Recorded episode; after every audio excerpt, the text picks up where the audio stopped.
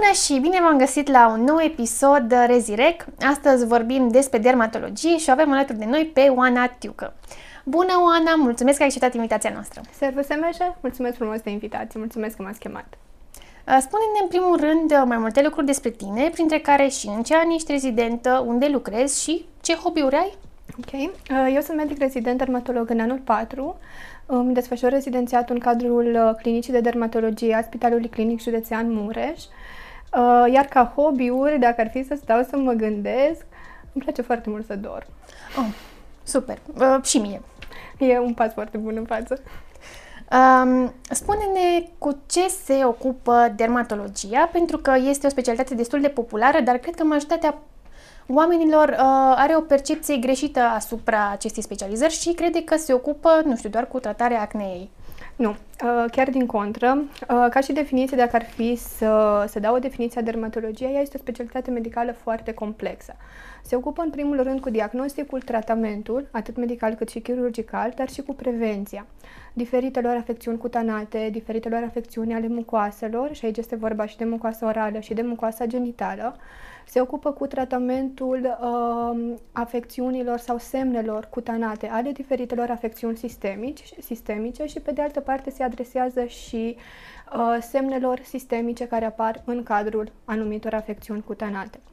Așa cum am spus, este o specialitate foarte complexă. Uh, noi ne raportăm la pacient atât din punct de vedere medical, cât și din punct de vedere chirurgical, specialitatea noastră presupunând o foarte mică parte de uh, chirurgie dermatologică. E o chirurgie minim-invazivă, în care în principiu ne adresăm exciziei formațiunilor cutanate benigne sau maligne de la caz la caz. Ne ocupăm cu uh, biopsierea formațiunilor cutanate, astfel încât să obținem un rezultat de certitudine de la colegii de la anatomie patologică.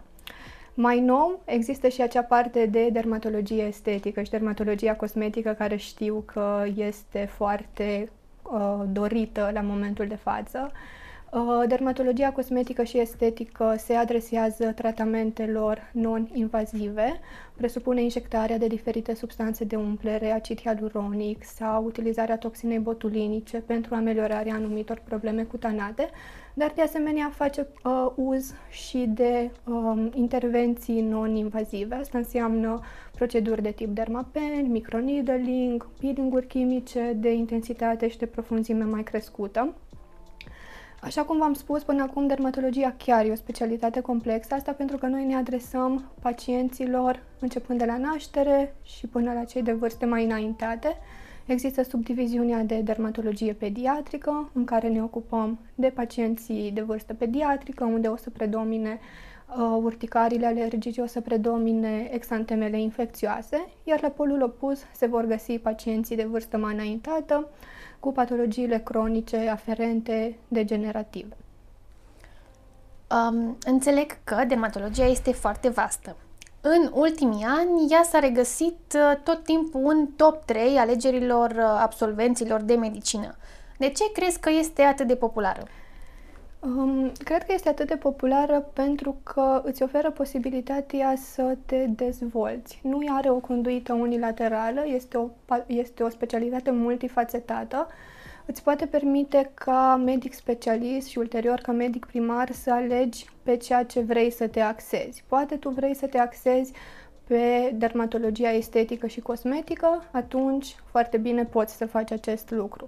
Pe de altă parte, patologiile cărora noi ne adresăm, în mare parte, deci nu este vorba despre toate, dar în mare parte sunt patologii de ambulator, sunt patologii de cabinet. Și atunci este o specialitate pe care o poți efectua în condiții de siguranță, în condiții elegante, uh, într-un cabinet medical individual. Uh, pe de altă parte, este o specialitate care îți oferă libertate de mișcare, este o specialitate care îți oferă posibilitatea de a vira dintr-un domeniu al ei către un alt domeniu, în funcție de cum ți se modifică ție interesele. Uh, pe de altă parte, este o specialitate și foarte, uh, foarte prietenoasă, ca să spun așa, cu viața personală, uh-huh. pentru că, într-adevăr, și acesta este un amănunt foarte important. Este o specialitate care îți oferă un echilibru între viața personală și viața de carieră. Uh, în urmă cu patru ani, de ce ai ales tu derma, dacă știi toate aceste lucruri? Nu știam toate aceste lucruri pentru că îți dai seama că foarte multe lucruri le afli pe parcurs și îți schimbi viziunea și acumulezi informații noi. Uh, eu am ales dermatologia pentru că sunt o persoană care îi place să aibă pe cât posibil un răspuns rapid din partea pacientului, să pot observa dacă tratamentul pe care l-am dat își face sau nu își face efectul și îmi doresc pe cât posibil să am un răspuns cât mai precoce din partea pacientului. Uh, pe de altă parte am ales dermatologia pentru că eu sunt o ființă cu uh, manualitate, sunt o mhm. ființă uh-huh. cu dexteritate și am nevoie să efectuez inclusiv câteva manevre. Nu-mi doream o specialitate care să aibă pur și simplu doar noțiuni teoretice. Și aici uh, partea de dermatologie chirurgicală uh, simt că îmi îndeplinește aceste nevoi pentru că, așa cum v-am spus, este vorba de acele biopsii clasice, incizionale, excizionale, partea de biopsie de tip punch, biopsia de tip shave. Pe fiecare dintre acestea le preferăm în funcție de patologia pe care ne adresăm. Mai avem ulterior partea de electroexcizie, pe care o putem efectua în special pe formațiunile cutanate benigne, uh, pe afecțiuni virale, precum beruci filiforme, papilome virale și ca atare simt că dermatologia îndeplinește această nevoie a mea. În același timp, uh, îmi plăceau foarte mult afecțiunile autoimune mm. și uh, cochetam inclusiv cu ideea de reumatologie prin spectrul afecțiunilor autoimune și am considerat că dermatologia îndeplinește acest criteriu, această pasiune a mea. Dacă ai putea să ne spui și cum arată o zi din viața ta când mergi la spital. Da. Uh, programul cotidian variază foarte mult de la zi la zi. Uh-huh pentru că în funcție de ziua săptămânii în care ne găsim, putem să fim responsabili, bineînțeles, sub uh, coordonarea medicului cu care noi lucrăm, putem să fim responsabili de programul de ambulanță, putem merge în ambulator împreună cu medicul cu care lucrăm sau este pur și simplu zi de secție în care îngrijim pacienții cronici. În principiu, uh, în momentul în care discutăm despre ziua de ambulanță, Uh, este vorba despre faptul că ne adresăm acelor pacienți care vin în urgență, fie trimiși prin serviciul de urgență, fie prin prezentare directă și care necesită atenția noastră. Mai departe, din serviciul de ambulanță se poate decide internarea pacientului sau tratament, rețetă și ulterior este pacientul rechemat la control. În ceea ce privește ambulatoriul de specialitate, acesta se desfășoară uh, sub uh, coordonarea medicului cu care noi lucrăm, iar acolo se adresează pacienții cu afecțiuni care pot fi tratate și pot fi diagnosticate printr-o examinare atentă a organului cutanat, la care nu avem nevoie neapărat de analize suplimentare. Mai avem secțiunea de spitalizări de zi, respectiv spitalizări continue. Spitalizările de zi se adresează acelor pacienți pentru care fie diagnosticul nu poate fi stabilit uh, în regim de ambulator, fie tratamentul nu poate fi monitorizat în condiții de ambulatoriu sau acelor pacienți care necesită investigații suplimentare. Poate determinări bacteriologice, poate o biopsie cutanată, iar în aceste situații pacienții se prezintă dimineața la spital cu bile de trimitere card de sănătate, se efectuează ospitalizare de zi și pe parcursul ospitalizării de zi se efectuează toate acele proceduri de care pacientul are nevoie, astfel încât să ajungem la un diagnostic pozitiv. Uh, mai avem secțiunea de spitalizări continue. Aici spitalizările continue se pot realiza fie în condiții de programare, prin trimitere de la medicul de familie sau pacientul trecând prin ambulatoriul de specialitate înainte, sau pot fi pacienți pentru care se decide internarea în condiții de urgență, așa cum îți spuneam ziua aceea în care suntem de ambulanță fiecare, sau uh, pacienții care vin prin serviciul lupus murt cu ambulanța de internare către secție. De aceea spun că programul zilnic variază foarte mult.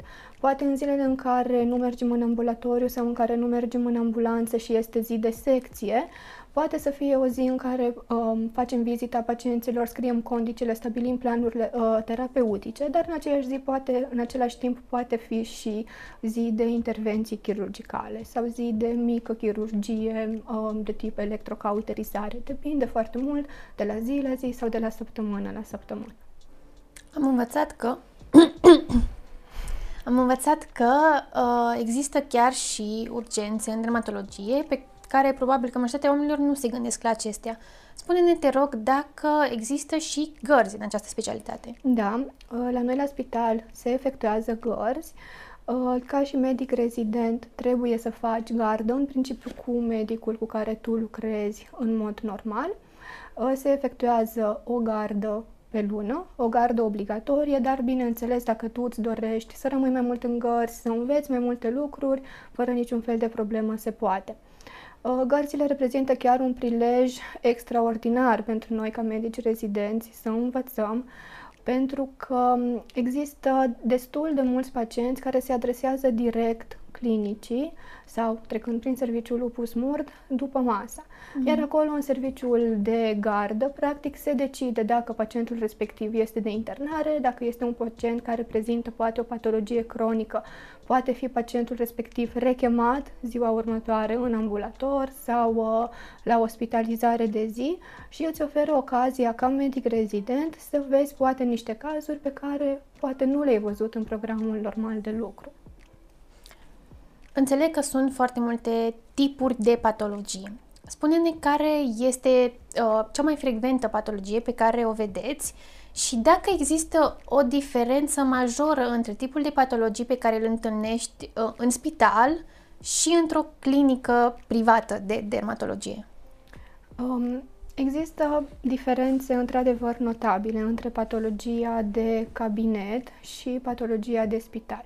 Acum, fie că este vorba de cabinet aparținând mediului de stat, că este vorba de cabinet aparținând mediului privat, patologiile în principiu sunt cam aceleași. Um, în ceea ce privește patologia de spital, este vorba despre pacienții care necesită internare continuă. Iar aici se discută despre două categorii mari de pacienți. Avem, de exemplu, pacienții vârstnici, pacienții care prezintă insuficiență venoasă cronică, într-un stadiu mai avansat, un CEAP C6, acolo discutăm despre ulcerul venos de gambă, și care se internează periodic cu anumită ritmicitate pe secție pentru evaluare și recomandări de tratament, având în acest caz drept țintă terapeutică micșorarea arei ulcerului și, de ce nu, chiar închiderea completă a acestuia, vindecarea. Cealaltă categorie de pacienți care necesită internare continuă sunt, așa cum spuneai tu, pacienții cu regim de urgență, iar aici ar fi vorba în principal despre urticarii alergice extinse, ar fi vorba despre reacții post-medicamentoase, pentru că acești pacienți într-adevăr necesită monitorizare permanentă. De asemenea, se pretează pentru internare continuă pacienții cu dermatoze cronice, să spunem un psoriasis vulgar, care sub influența anumitor factori favorizanți se decompensează și atunci clar că pacientul respectiv trebuie internat, monitorizat, identificat un eventual factor trigger, ajustat tratamentul, urmând ca în continuare pacientul să-și efectueze terapia la domiciliu. În ceea ce privește cabinetul, pentru că m-ai întrebat și asta, Clar că acolo natura leziunilor sau evoluția pacienților este una mai uh, benignă, mai autolimitantă. Se internează acele cazuri care necesită supraveghere medicală, fie prin pricina faptului că pacienții se pot decompensa, fie prin prisma comorbidităților, fie prin necesitatea ajustării dozelor, fie poate pacientul prezintă, să zicem, patologie hepatică sau renală asociată și dozele trebuie ajustate și trebuie să vedem cum răspunde la terapie, pe când în regim de ambulator sau în regim de cabinet, în principiu pacienții pot să-și efectueze în siguranță aceste tratamente la domiciliu orice fel de urmă, de îndoială pe care o avem privind siguranța administrării unui tratament la pacient sau dacă considerăm poate că există riscul de decompensare la pacientul respectiv, automat atrage după sine internarea pacientului. Am învățat, deci, um, că toate aceste patologii uh, voi le puteți consulta, fie ambulator, fie ospitalizare. Ce ne poți spune despre diagnosticarea online pe care am văzut-o uh, pregnant în timpul pandemiei, dar dacă dermatologia se pretează pentru consultații online uh, chiar și uh, zi de zi. Da, dermatologia este una dintre specialitățile medicale în care teledermatologia își are aplicabilitatea cea mai mare.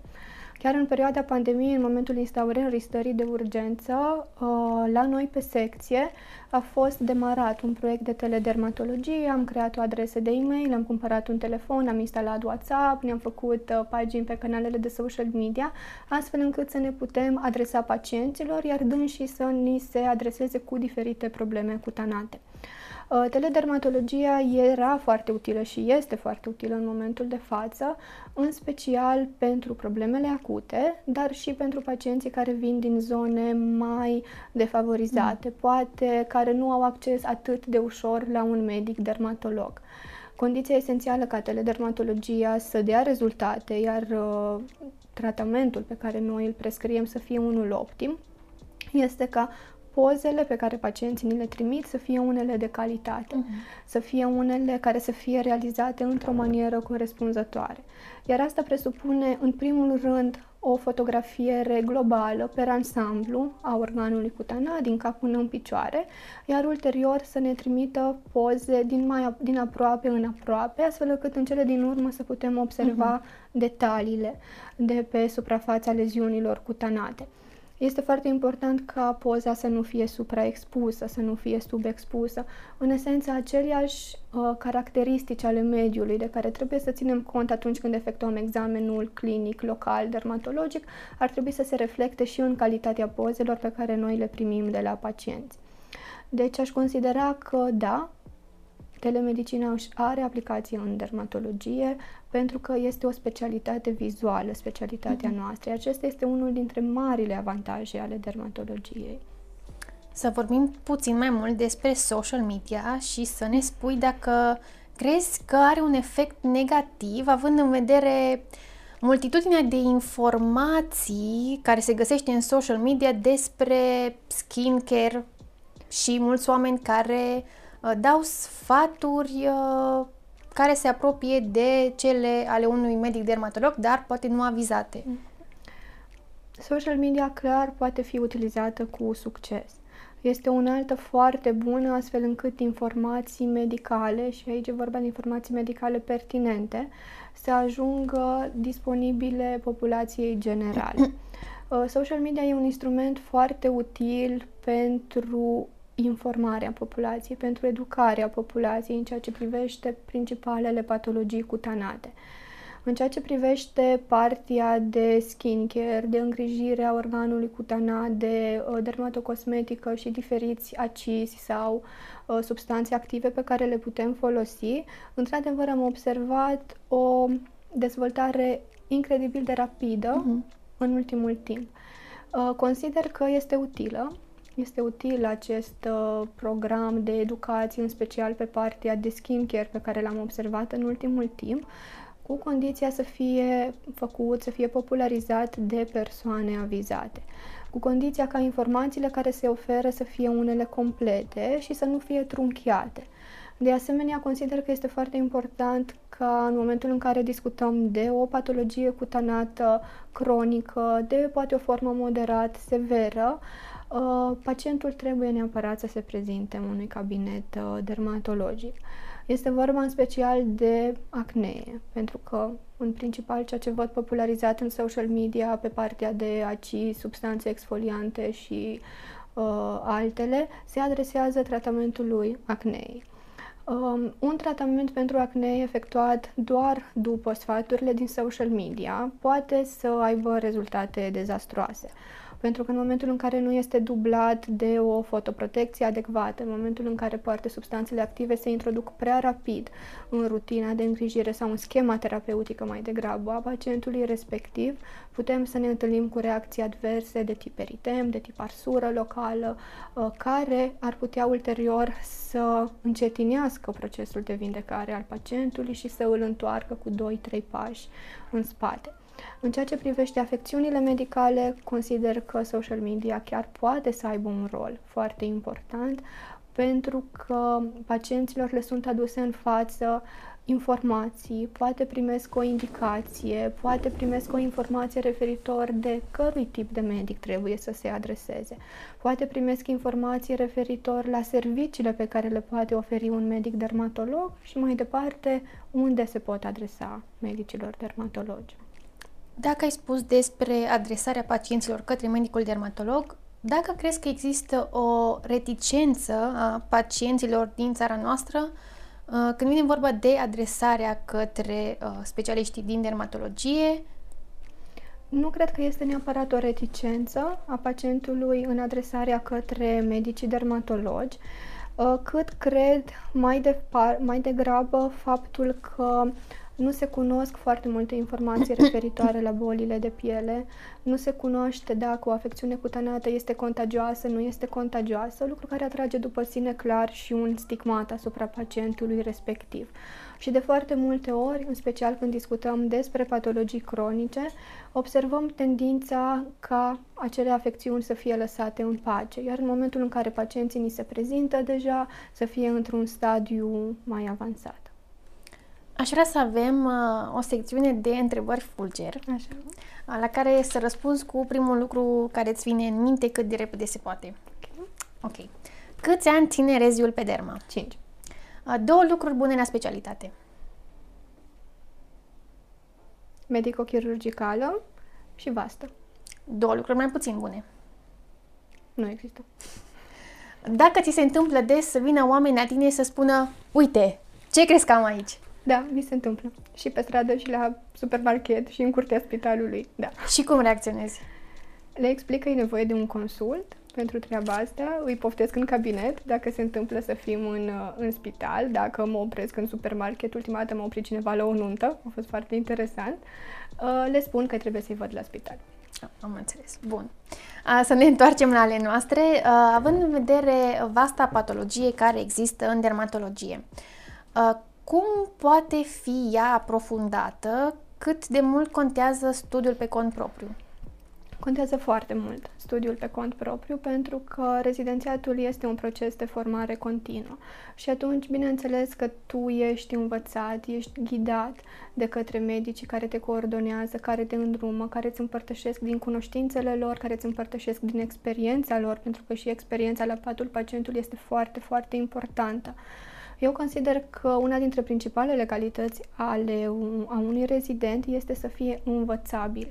Nu știu dacă este un cuvânt neapărat foarte acceptat, sunt convinsă că nu, de fapt, dar trebuie să fii învățabil, trebuie să fii ca un burete și să acumulezi toate informațiile pe care, care ți se pun la dispoziție.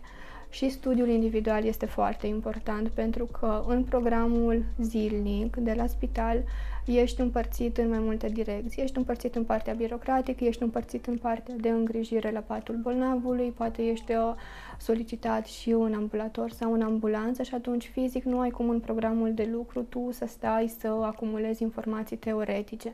De aceea este foarte important ca în momentul în care mergi acasă să-ți faci un program de studiu. Lucrul acesta este valabil, pe de o parte, mai ales în anii mici, în care clar că trebuie să acumulezi cât mai multe informații ca să te poți descurca și fără colegii mai mari sau fără medicul tău uh, îndrumător, dar este valabil și pe măsură ce ajungi în anii terminali, anul 4, anul 5, pentru că te apropii de examenul de specialitate și atunci trebuie să acumulezi cât mai multe informații teoretice.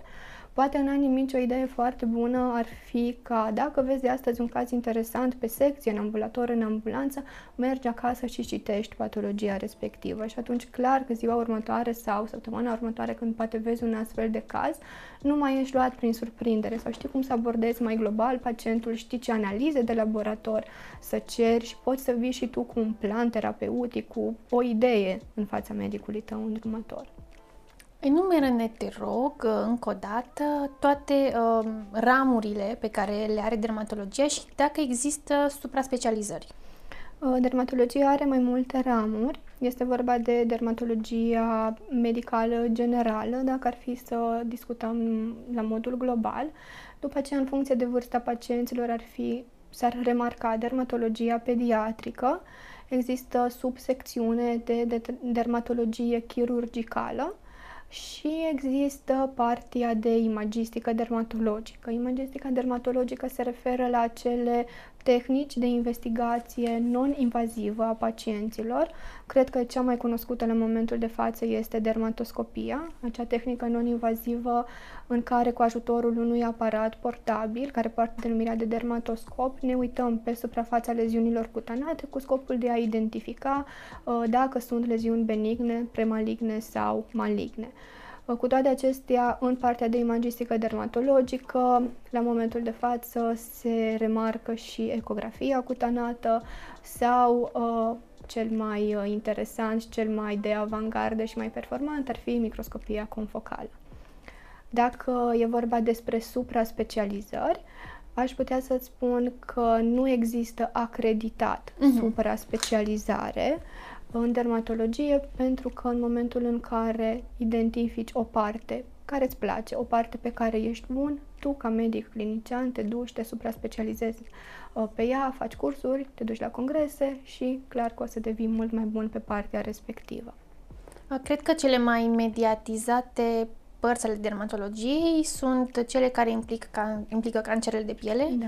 acolo unde uh, bănuiesc că se folosește imagistica în dermatologie și uh, cosmetica sau dermatocosmetica, dacă pentru acestea trebuie executate cursuri suplimentare sau sunt incluse în curicula de rezidențiat. Pentru dermatoscopie nu trebuie. Realizate cursuri suplimentare este una dintre competențele de bază fundamentale cu care noi trebuie să ieșim din rezidențiat.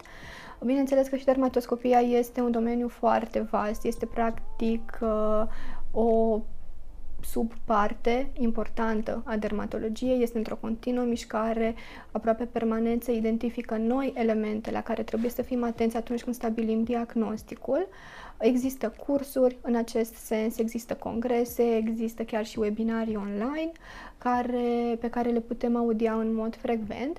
În ceea ce privește partea de dermatologie cosmetică și dermatologie estetică, Aici discutăm despre cursuri suplimentare pe care trebuie să le facem, certificări pe care trebuie să le obținem, pentru că există foarte multe riscuri asociate cu aceste uh, tehnici uh, minim invazive. De exemplu, la injectarea de acid hialuronic, să zicem la nivelul buzelor, poate să apară ocluzie arterială și atunci clar se recomandă ca aceste, aceste metode să fie, aceste proceduri să fie efectuate de niște persoane competente, mm-hmm. în speță medici dermatologi sau chirurgi plasticieni. Uh, ai menționat de ecografia dermatologică. Eu n-am auzit de aceasta. Spune-ne ce mai este nou în dermatologie și cu ce rapiditate se dezvoltă. Se dezvoltă cu o rapiditate incredibilă dermatologia la momentul de față. Ecografia cutanată este o tehnică de investigare non-invazivă care utilizează dispozitive foarte asemănătoare cu cele întâlnite în ecografie abdominală, să zicem tiroidiană, doar că folosește frecvențe foarte înalte, undeva la 20-25, pentru că noi ne dorim să vizualizăm structuri foarte sensibile. Ne permite să vizualizăm epiderm, derm, hipoderm, lucru care diferențiază um, ecografia cutanată de dermatoscopie. La mhm. nivel, uh-huh. În dermatoscopie putem vedea doar până la nivelul dermului profund, pe când în ecografie putem vizualiza inclusiv hipodermul. Ne aduce informații foarte utile privind starea organului cutanat, pe de o parte, privind uh, infiltrarea sau gradul de invazie al unei tumori. Ne dă informații referitor la nivelul la care avem planul de clivaj în dermatozele buloase. Sau reprezintă, pe de altă parte, o metodă foarte utilă în urmărirea eficienței tratamentului. De exemplu, în cazul sclerodermiilor, ne permite să evaluăm imagistic gradul de fibroză tegumentară înainte și ulterior uh, după efectuarea tratamentului se dezvoltă cu o rapiditate extraordinară și asta este foarte interesant la dermatologie pentru că, deși este o specialitate atât de vastă, din câte am observat, comunitatea dermatologică internațională este una foarte activă, este una foarte unită, aș spune, astfel încât aproape, aproape permanent se aduc noi informații medicilor dermatologi. Ai amintit și de cursuri congrese. Spune-ne dacă crezi că este important ca un medic rezident să participe la acestea și spune-ne, te rog, și ce părere ai despre stagiile de pregătire în altă țară în timpul rezidențiatului. Cursurile și congresele sunt foarte importante și nu sunt foarte importante doar în derma, sunt importante în absolut toate specialitățile, din mai multe considerente. Pe de o parte, pentru că te pun în contact cu informații nou apărute sau te pun în contact cu o patologie de care poate tu nu ai auzit.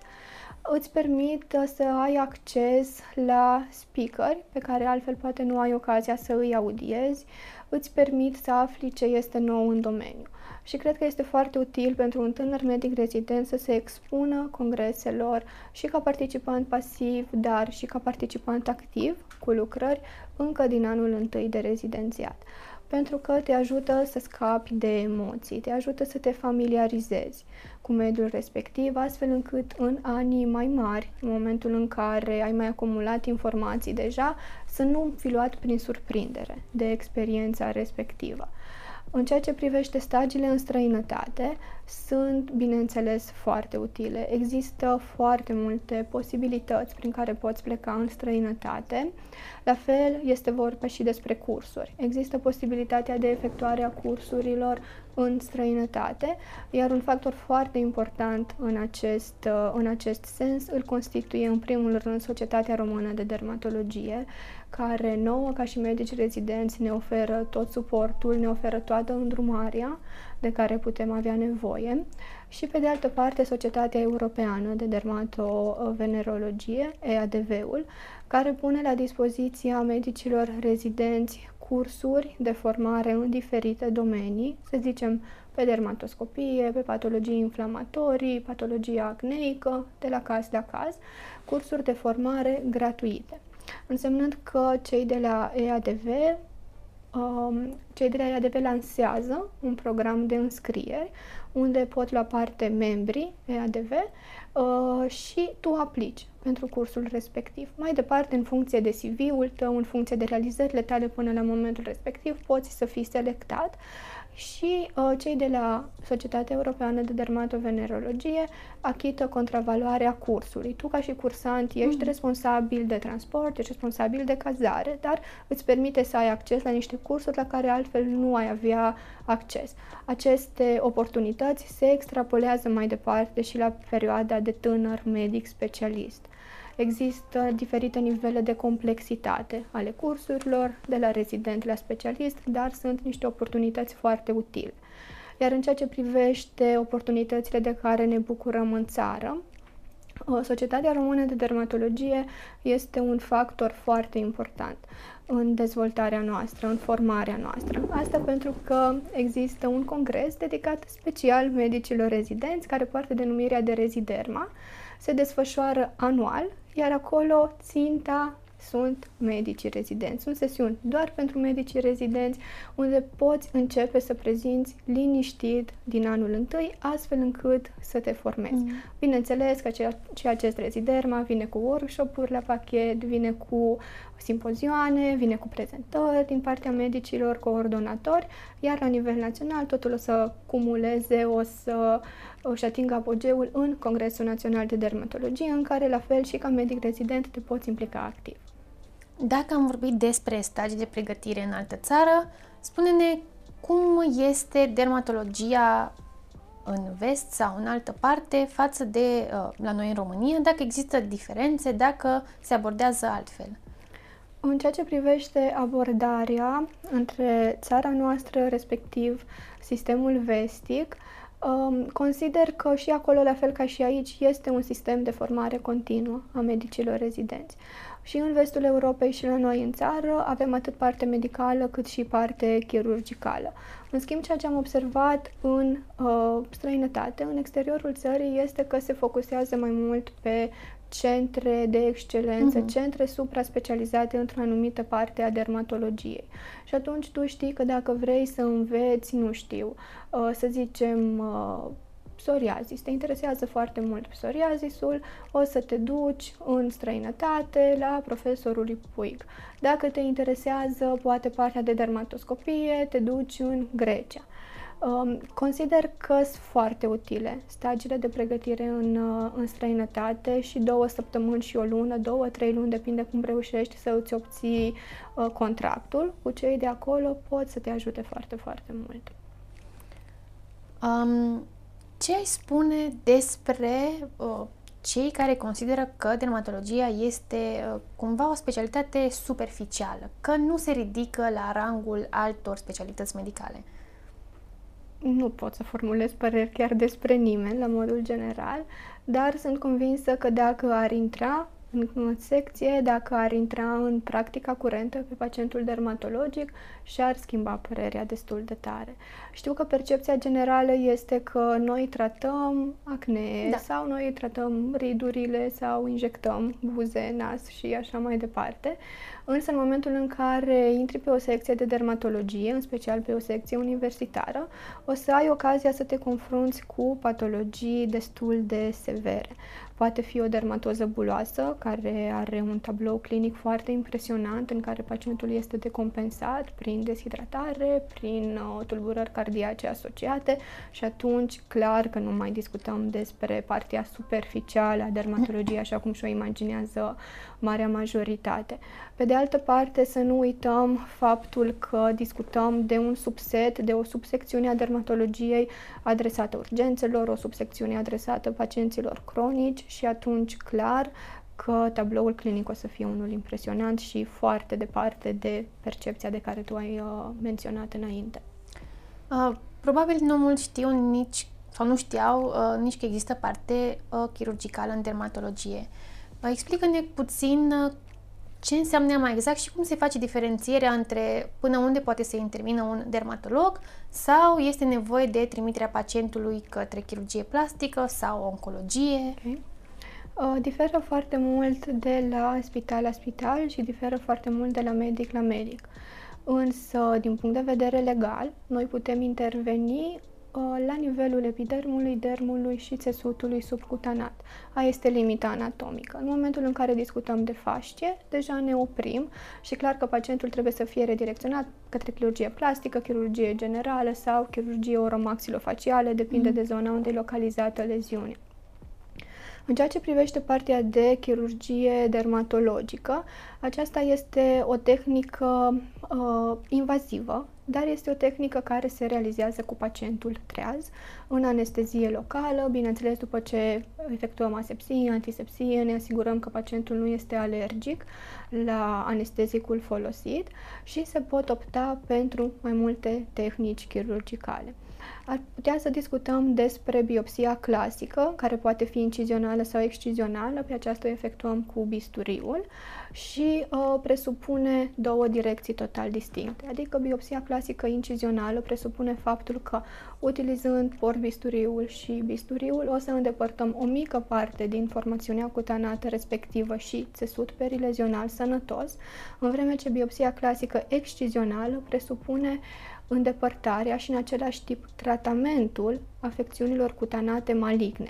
Dacă, să spunem, am un pacient cu un melanom sau un carcinom bazocelular, în primul rând este vorba despre îndepărtarea în totalitate a formațiunii cutanate respective cu margini de siguranță conform uh, normelor, conform protocolelor și ulterior diferite tehnici de închidere cutanată.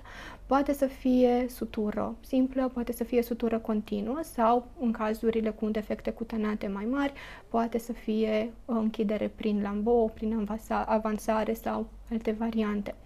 Mai avem tehnica de biopsie punch, aceasta este o tehnică foarte ușor de efectuat, este caracteristică dermatologie și chirurgie plastice și folosește un instrument de unică folosință, steril, uh, care poartă denumirea de punch sau preducel și care se inserează la nivelul organului cutanat prin niște mișcări circulare. De data asta o să obținem clar o probă bioptică circulară.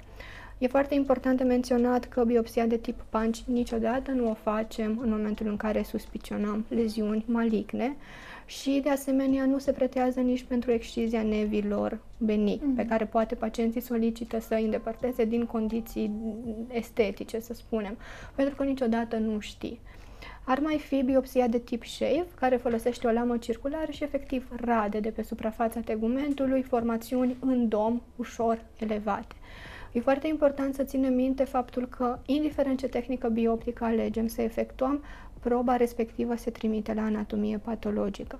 Chiar dacă noi suntem 100% convinși că este un nev dermic, perfect, benign, să spunem. Sau chiar dacă este poate un acrocordon, la fel, o leziune benignă, totul trebuie, mers la, totul trebuie trimis la colegii de la anatomie patologică și ei să ne confirme. Ar mai fi după aceea partea de electrocauterizare, electroexcizie. Și aici, așa cum am menționat anterior, ne adresăm formațiunilor virale, formațiunilor cutanate benigne, care au în general o bază de implantare, pentru că cu o pensă foarte ușor se identifică formațiunea, se prinde formațiunea, iar de la bază, mm-hmm. cu ajutorul electrocauterului, se îndepărtează. Asemenea părții chirurgicale, uh, cred că și partea de venerologie este mai puțin cunoscută. Dacă ai putea să ne spui mai multe lucruri despre ea. Da. Uh, partea de venerologie este Uh, o subsecțiune specială a specialității noastre. Întotdeauna pacienții cu suspiciune de boli cu transmitere sexuală trebuie să se adreseze unui medic dermatovenerolog. Asta înseamnă că orice fel de modificare care apare la nivelul mucoasei genitale, dar de ce nu inclusiv la nivelul mucoasei orale, pot să apară leziunile de tipul eritem, de tipul secreții sau simptomatologie asociată, prurit, senzație de arsură, cu ele pacientul trebuie să se adreseze medicului dermatovenerolog. Mai departe, cu respectarea confidențialității pacientului, a datelor acestuia, a regulilor GDPR care sunt în vigoare la momentul de față, pacienții sunt testați pentru afecțiunea pe care noi o suspicionăm, sifilis, gonoree, diferite forme de balanită, iar în urma rezultatelor de laborator se stabilește un diagnostic pozitiv, iar pacientul primește tratament. Acești pacienți cu boli cu transmitere sexuală vor fi în continuare monitorizați de către medicul dermatovenerolog. O parte foarte importantă a venerologiei o reprezintă ancheta epidemiologică, însemnând că în momentul anamnezei trebuie să insistăm astfel încât să aflăm partenerii sexuali sau partenerul sexual al pacientului nostru și să le solicităm și acestora să se prezinte la un consult și să fie și ei testați. În cazul în care pacientul nostru face tratament, este important ca partenerul să vină la control și mai departe inclusiv acesta sau aceștia să facă tratament. Patologia este foarte vastă, atât de la copii, la tineri, la oameni vârstnici, dar înțeleg că și contactul cu pacienții este foarte strâns deci, pe lângă toată, toate noțiunile științifice de care trebuie să dispuneți ca și medici rezidenți, cred că există și acest set de skill-uri pe care trebuie să le aveți ca să puteți să aveți o legătură da. corectă cu pacienții, mai ales că de cele mai multe ori aceste patologii uh, sunt ceva uh, intim sau personal pentru pacienți, fie o leziune la nivelul feței sau uh, cele cu transmitere sexuală. Într-adevăr, întotdeauna trebuie să fii foarte atent la pacientul din fața ta și să încerci să ghicești tipologia lui de pacient. Există pacienți care se simt foarte confortabili să răspundă întrebărilor unei singure persoane și atunci, în situațiile astea, noi ne împărțim. Intră doar unul dintre noi cu pacientul respectiv. Uh, pe de altă parte, dacă este vorba de pacienți pediatrici, Recomandabil este ca întotdeauna să fie clar părintele în încăperea de consult, dar și încă un coleg sau încă o colegă. În ceea ce privește partea de venerologie, la fel, uh, este foarte bine ca pacientul să fie consultat fără aparținători, fără martori, pentru că, așa cum ai spus și tu, este o problemă mult mai intimă pentru pacient. În ceea ce privește clădirea relației cu pacientul, este o componentă foarte importantă a specialității noastre. Asta pentru că patologiile cutanate, cu excepția celor acute sau subacute, care se rezolvă în 7, 10, 14 zile, patologiile cutanate sunt unele de lungă durată și sunt unele care își lasă amprenta nu doar asupra stării fizice a pacientului, cât și asupra stării sale psihoemoționale.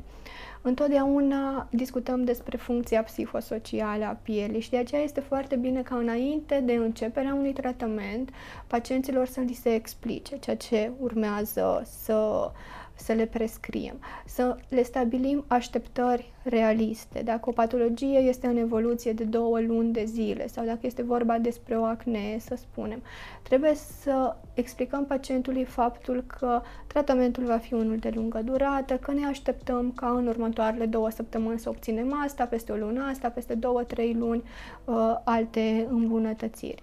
Trebuie să păstrăm contactul cu pacientul, mai ales în cadrul acestor afecțiuni, pentru că trebuie să-l chemăm la controle periodice și de aceea este foarte, foarte important să-i poți insufla încredere pacientului respectiv.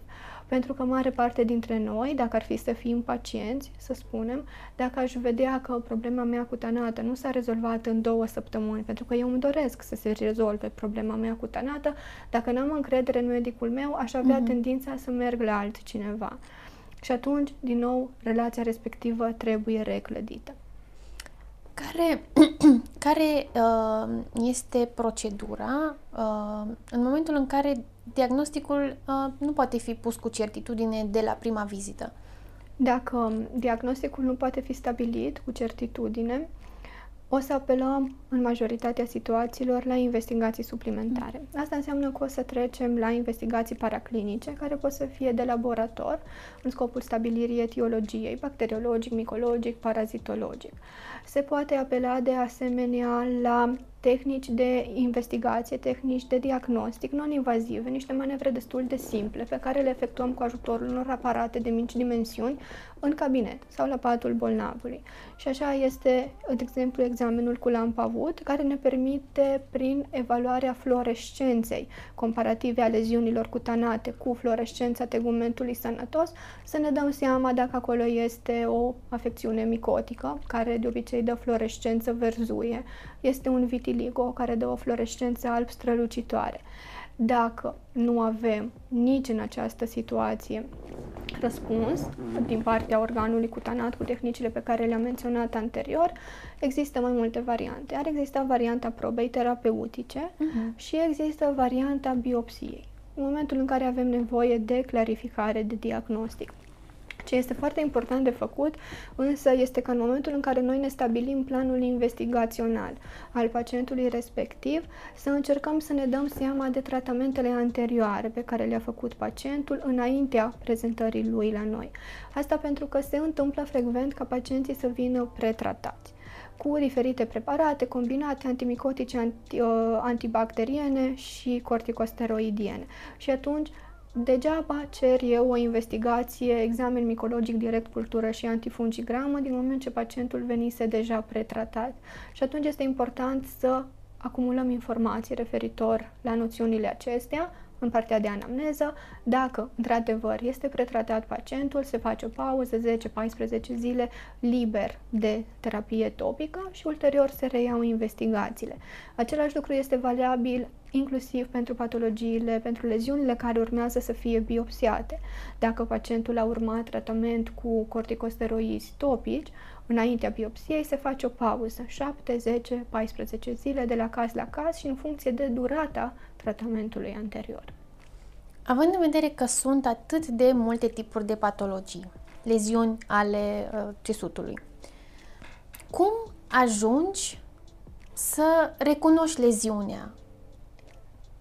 Um, prin foarte multă atenție și prin foarte multă practică, cred că ăsta ar fi răspunsul cel mai simplist. Întotdeauna în momentul în care evaluăm un pacient cu afecțiuni cutanate, trebuie în primul rând să încercăm să citim mm-hmm. organul cutanat. Și aici o să ne intereseze acele leziuni pe care noi în dermatologie ne numim leziuni elementare. Uh-huh. În momentul în care începe examinarea pacientului, examinare care trebuie efectuată în condiții corespunzătoare de luminozitate, de temperatură, într-un mediu adecvat, un cabinet unde pacientul să se simtă confortabil, primul lucru la care noi ne uităm și primul pas în interacțiunea cu pacientul îl reprezintă examenul local dermatologic.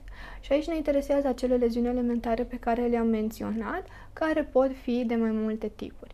Se se identifică în primul rând leziunea elementară și după aceea se examinează um, și se stabilesc parametrii erupției cutanate per ansamblu margini, colorație, raporturile dintre leziunile elementare, care credem că a fost leziunea primară, care credem că a fost leziunea secundară. Distribuția leziunilor este de asemenea foarte importantă. Dacă vedem semne la nivelul organului cutanat sugestive pentru anumite simptome, de exemplu, putem să vedem lichenificare, putem să vedem excoriații, toate fiind semne ale pruritului pe care pacientul îl, îl resimte. Mai departe o să coroborăm leziunile elementare, aspectul erupției cutanate, topografia și simptomele acestora și stabilim un diagnostic prezumtiv, pentru că cea mai importantă da. parte în interacțiunea cu pacientul sau în consultul dermatologic îl reprezintă examenul local în sine. Se insistă ulterior pe partea de anamneză, în care vrem să aflăm informații suplimentare de la pacient și pe care să le coroborăm cu impresia anterioară pe care ne-am făcut-o noi privind diagnosticul uh-huh. prezumtiv. În principiu, cam astea ar fi pașii foarte mari pe care îi urmăm când încercăm să stabilim un diagnostic. Dar, bineînțeles că în situații de incertitudine, în care poate că am nevoie de niște informații suplimentare, se apelează la acele investigații paraclinice pe care le-am menționat anterior, tehnici de uh, examinare sau, de ce nu, chiar biopsia cutanată. Bănuiesc că ajută foarte mult și, uh, nu știu, frecvența cu care vedeți o patologie care ajunge ulterior să devină ușor uh, de identificat. Sigur că da, din momentul în care ai văzut mai multe cazuri dintr-o patologie, clar că ți este mult mai ușor să pui un diagnostic pozitiv. Însă nu aș vrea să se înțeleagă că dermatologia este o specialitate care merge prin mimetism sau care uh-huh. merge prin fotografie. Pentru că dacă nu ești atent cu adevărat la raporturile dintre leziunile elementare, foarte, foarte ușor îți este să confunzi o anumită patologie cu altă patologie. Plus că în momentul în care tu ai văzut de foarte multe ori anumită afecțiune cutanată și nu ai văzut uh, alte afecțiuni care ar intra în diagnosticul diferențial, ai tendința ca întotdeauna când vezi o anumită afecțiune să zici aia este, știu că aia este da. și să nu te mai gândești mai departe, să nu încerci să mai aduni informații. Uh, ne-am făcut o imagine mult mai bună asupra dermatologiei. Uh, spune-ne puțin și despre salariu și spor în această specialitate. Ok. Uh, salariul variază de la an la an. Este acea grilă de salarizare unică la nivel național pentru medicii uh, rezidenți. Variază de la anul întâi, variază și cu gradația pe măsură ce înaintezi în anul de rezidențiat. Ce ne poți spune despre posibilitățile de angajare, fie ele în sistem privat sau sistem de stat? Din câte am înțeles și eu, pentru că încă mai am un an și jumătate, din câte am înțeles, uh, piața medicală, în ceea ce privește specialitatea dermatovenerologie, este una ofertantă. Mm. În principiu nu ar trebui, sau nu că nu ar trebui, în principiu există locuri de muncă în specialitatea dermatovenerologie după terminare. Asta sună bine. Sună foarte bine. Uh, se pot executa sau în timpul rezidențiatului, uh, dacă îți dorești, poți să mergi să înveți și la uh, o clinică privată? Din câte știu eu, reglementare legală în acest sens nu există uh-huh. și acest lucru este valabil pentru toate specialitățile medicale, rezidențiatul fiind o formă de pregătire profesională care se desfășoară în spitalele de stat. Să vorbim acum și despre studenție și spune-ne despre anul tău 6 și cum a fost să te pregătești pentru examenul de rezi. Anul meu 6 parcă a fost foarte aproape, dar în același timp și foarte departe, dacă ar fi să mă gândesc.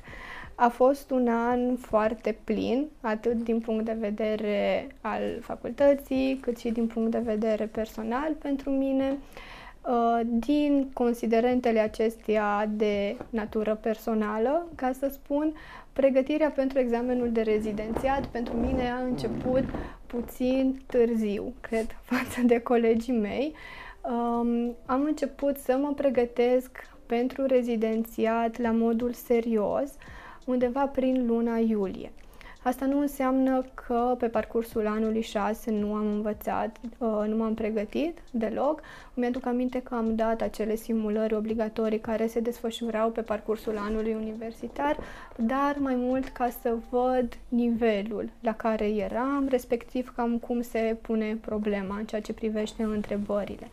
Bineînțeles că stresul cu rezidențiatul a fost dublat și de perioada cu pregătirea și predarea lucrării de licență. Mm. Erau niște factori care mergeau mână în mână. Ulterior, din luna iulie, știu că am început serios să mă pregătesc cu conspecte uh, și această pregătire clar că s-a intensificat, am accelerat un picuț după ce am terminat cu susținerea licenței. Pe de altă parte, aș vrea să se înțeleagă că pregătirea pentru rezi e un lucru individual pentru fiecare și variază de la caz la caz. Variază foarte mult și de stilul tău de învățat. Poate tu, ca student, ești obișnuit să treci de 4 de 5 ori prin materie da. și preferi să treci mai fugitiv prima dată și ulterior dățile următoare să sedimentezi informația. Pe de altă parte, există persoane care învață o dată și după aceea mai citesc doar a doua oară ca să-și sedimenteze informațiile și au rezultate la fel de bune. Spune-ne dacă ți-ai dorit derma din totdeauna.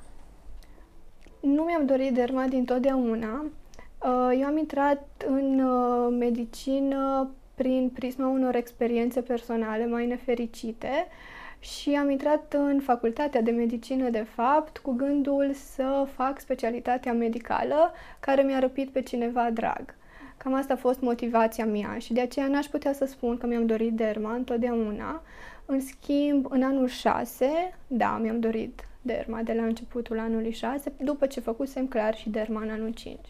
Deci în momentul în care tu ai dat examenul de rezi și a trebuit să-ți alegi apoi specialitatea, derma era planul tău A. Derma era planul meu A. Bineînțeles că acolo, sub tumultul emoțiilor, aveam și un plan B și un plan C și un plan D. Foarte multe planuri aveam, dar mi-aduc aminte de ziua în care am ales dermatologia că eram foarte agitată, nu știam dacă o să iau derma, nu o să iau derma, n-am spus nimănui ce urmează uh-huh. să mhm. iau la examen, doar că cu 10 minute înainte să-mi vină rândul să aleg, am văzut că erau toate locurile de derma disponibile și am știut în sufletul meu ce trebuie să fac. Ai făcut alegerea, spune-ne cum a fost trecerea de la studenție la medic rezident, cum a fost prima ta zi pe secție? Uh, pentru mine a fost un lucru pe care l-am așteptat foarte mult timp. Mi-am dorit mult să termin facultatea, mi-am dorit foarte mult să iau derma la rezidențiat, așa că clar că în momentul în care am, uh, am început, propriu zis, în prima mea zi, eram foarte entuziasmată. Eram atât de entuziasmată încât am ajuns la spital cu o oră mai devreme decât ah, în mod okay. normal, neștiind uh, cum, cum trebuie ajuns. A fost uh, o zi plină de incertitudini, pentru că ți-ai cunoscut colegii mai mari, trebuia să cunoști secția, să-ți dai seama unde să te duci. A durat un pic până mi-am dat seama cam care este mersul lucrurilor, cam care sunt pașii pe care trebuie să îi urmez. Mi-aduc aminte că am început rezidențiatul la mijlocul săptămânii, într-o zi de miercuri, și atunci uh, și activitatea pe secție, atunci începea să se pună în mișcare. A fost o zi foarte interesantă și mi amintesc cu foarte mare drag de ea care îi spune că este uh, portretul candidatului ideal pentru această specialitate? În primul rând contează nota la rezidențiat. Da, ok. Deci dacă ar fi să trecem peste asta, portretul candidatului ideal ar fi să fie o persoană muncitoare, ar fi să fie o persoană meticuloasă și o persoană empatică pentru că e foarte, foarte important. Avem tendința să tratăm așa mai superficial patologiile cutanate și pacienții cu afecțiuni cutanate, însă din contră trebuie să dăm dovadă de foarte multă empatie față de problema pacientului respectiv. Mie îmi place să spun că pacientul dermatologic își poartă boala la vedere uh-huh. și acesta este un lucru, zic eu, destul de adevărat, pentru că dacă în celelalte specialități medicale problema pacientului este cunoscută de el și de cei din jur, problemele cardiace, problemele gastroenterologice. În specialitatea noastră, pacientul împărtășește practic boala de care suferă involuntar da. și cu cei din jur. Dacă la majoritatea specialităților, mai ales cele chirurgicale, uh, îi întrebăm pe invitați ce părere au despre femeile în chirurgie. Dermatologia cred că este una dintre specialitățile care, uh, la momentul actual, are o mai mare proporție de doamne și domnișoare în această specialitate. Cum sunt văzuți bărbații în dermatologie? Am observat, să știi, o creștere a interesului către derma și din partea studenților. Hmm. Clar că sunt mai puțini decât uh, rezidentele, medicii rezidenți, nu cred că se face diferența. Nu mi se pare că se face diferența în niciun sens, nici favorizat, nici defavorizat în specialitatea noastră între sexul feminin, respectiv sexul masculin, dar în schimb, într-adevăr, observ o normalizare a distribuției pe sexe între uh, candidați și între noi rezidenți. Deci, dermatologia este uh, o alegere potrivită pentru oricine care și-o dorește. Da. Care ar fi sfaturile tale pentru viitorii tăi colegi? Pentru viitorii mei colegi, în primul rând ar fi să fie serioși în ceea ce privește pregătirea pentru rezidențiat. Ar fi ca în momentul în care ajung rezidenți pe derma să încerce să dea tot cei mai buni din ei și în același timp să încerce să ia tot cei mai buni din specialitatea asta, să fie deschiși la noi, la nou, să încerce să se pună pe ei în situații care poate li se par inconfortabile la început și să interacționeze cu pacientul. Este de-a dreptul imposibil să faci dermatologie fără să interacționezi la modul real cu pacientul. În încheiere, dacă mai este ceva ce ai dorit tu să ne transmiți, fie despre dermatologie, fie despre rezidențiat, un mesaj uh, pentru studenții la medicină în general sau pentru oricine care te urmărește. Pentru studenții la medicină, referitor la dermatologie, mi-aș dori ca dacă ar fi să ia dermatologia, să o ia din considerentele corecte în calcul să nu plece de la premisa că este o specialitate superficială, că este o specialitate în care toată ziua se injectează, da. ci să înțeleagă că este o specialitate complexă, medico-chirurgicală, în care trebuie să ai grijă reală de pacient. Să înțeleagă că pregătirea lor în rezidențiat se va axa în special pe partea de dermatologie medicală și că înainte să putem discuta de orice fel de supra-specializare, trebuie să stăpânești acea parte. Mi-aș dori să le urez să fie serioși, să poată să își îndeplinească planurile, să poată să își îndeplinească visurile, iar cei care vor alege dermatologie, în special în centrul nostru, le doresc să vină cu mare drag pe secție. Mulțumim foarte mult că ai venit Plăcere. astăzi și ne-ai povestit despre specialitatea ta. Sunt convinsă că o să ajuți foarte mulți studenți și că ei uh, vor avea ocazia să învețe mult mai multe lucruri despre această specialitate. Sper din suflet. Mulțumesc și eu de invitație. Vă mulțumim pentru atenție și vă așteptăm și săptămâna viitoare cu un nou podcast Rezilent.